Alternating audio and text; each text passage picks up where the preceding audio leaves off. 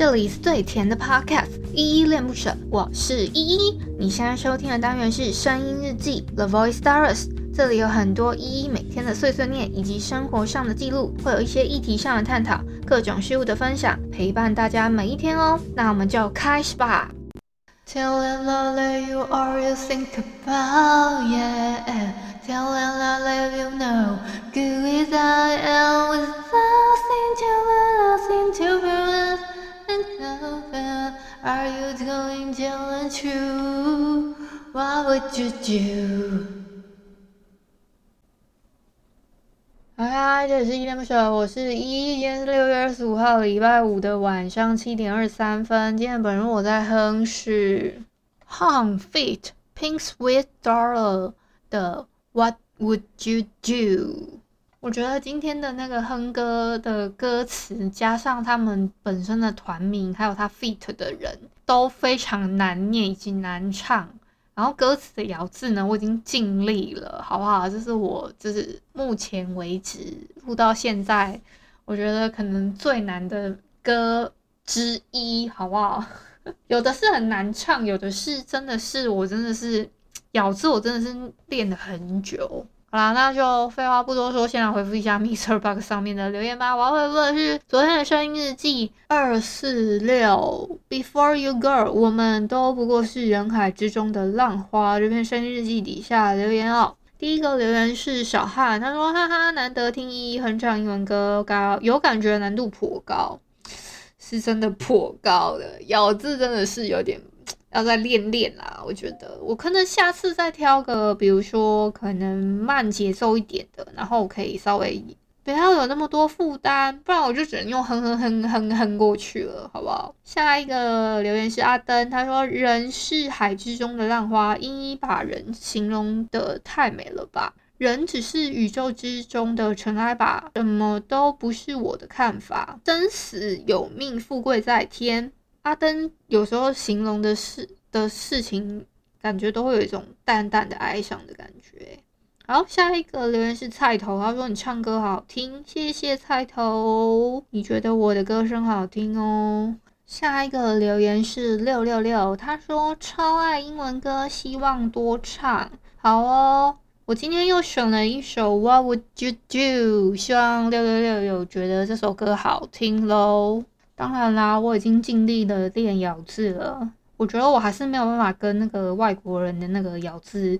拼比啊，因为毕竟他们那才是他们的母语，我真的不是非母语人士，真的是尽力而为了好吗。下一个留言是菜菜子，他给我三个赞的 emoji， 谢谢菜菜子总是给我鼓励哦。好，下一个留言是 Jessica， 他说昨天有听你们开的房间，觉得很有趣，我原本也在想你有没有用全民 party， 感觉很适合你，我最近才开始用，可是不太敢跟大家一起唱歌。诶，对，昨天我们 Podcast 众议院有在 MixerBox 这款 App 上面的语音互动房间有开一个讨论关于失恋你都做些什么这个议题的一个房间啦。刚好我们就有聊到说哦，如果说有一些人他们就会想唱歌啊，但是现在疫情期间嘛，没有办法，可能去 K T V 唱歌啊，或者是找一些三五好友一起聚在一起。就是做一个小群聚的感觉的话，我们就有说哦，那我们可以下载一个叫全民 party 的一个 app， 然后在上面做一个可能类似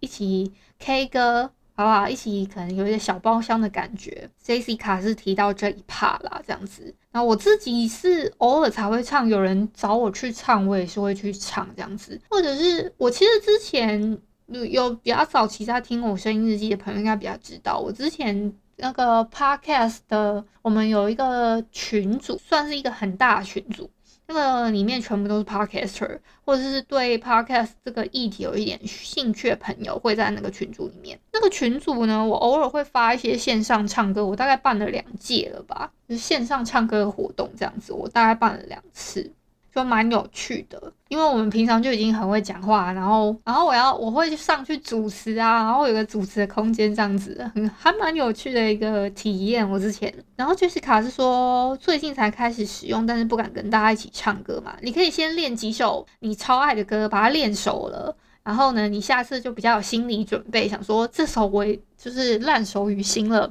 就算闭着眼睛我也可以唱，就是不看歌词我也可以唱的那一种，就先把它练起来，应该就不会那么那么不敢唱了啦。我自己以前诶如果有听我们恋恋不想忘单元的朋友应该比较知道，因为好像在差不多我们这个单元的第这个叫十三集吧，好像我有分享说我以前不太敢在别人面前唱歌，那我会我现在搞得好像我自己都很习惯在我的日记里面哼歌啊什么的，那都是我调试了很久之后。其实我自己本身很喜欢唱歌啊，其实我觉得会有这么大的转变是因为可能过了大学吧，然后是真的也会去跟朋友夜唱啊什么的，才比较勇敢觉得诶这件事情好像没有想象中这么困难。而且我后来也比较常玩一些网络游戏啊，然后有些人就会叫我唱歌什么的，然后可能因为这样子有比较突破自己的心防吧。再加上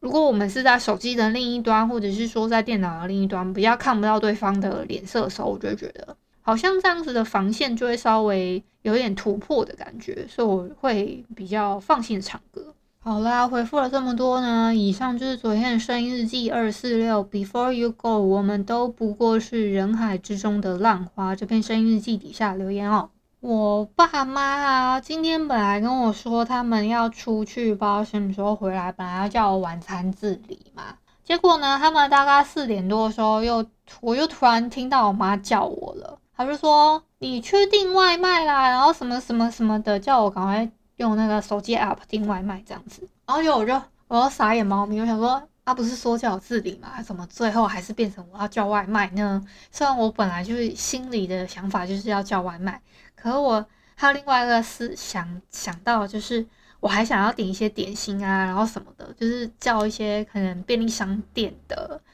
呃可能饼干啊，然后一些巧克力等等之类的买回家，本来是想说顺便买这些啊，然后我就再吃一个什么微波食品垃圾食物这样子。可是我爸妈回来我就不能这样买嘛，我就只能先帮他们处理说什么他们想要喝什么饮料啊，然后吃什么东西。我我真的想说哎呦今天我又要在家当霸王的那种心态，结果哎殊不知他们今天办事办这么快，那么快就回家了，所以我没有当小霸王的感觉。诶我最近啊就是也不是最近啊，其实我已经进入这个社就是脸书的社团，就是社团吧，对，脸书的社团已经一段时间了。可是我大概在我现在待的这个社团呢大概也才发了两篇文吧，然后其实回想都还不错，大家都都就是这些太太们都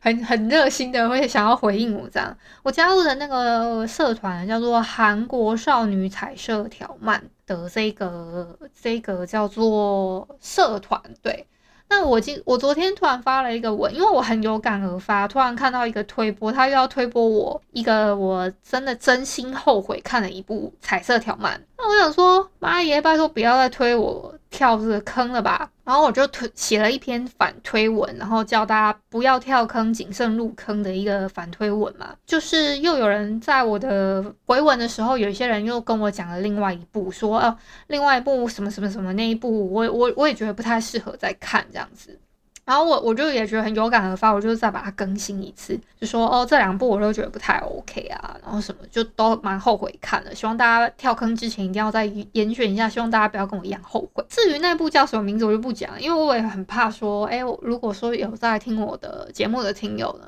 真的听到那部漫画名称，那真的跑去查了一下或者是跑去看了一下，那我就是害你们跳进了那个坑里，然后白白浪费那个氪金的钱，我就我会有点拍谁啦。所以我自己写了这个弃坑清单，还蛮多太太跟我回应，我都叫他们太太，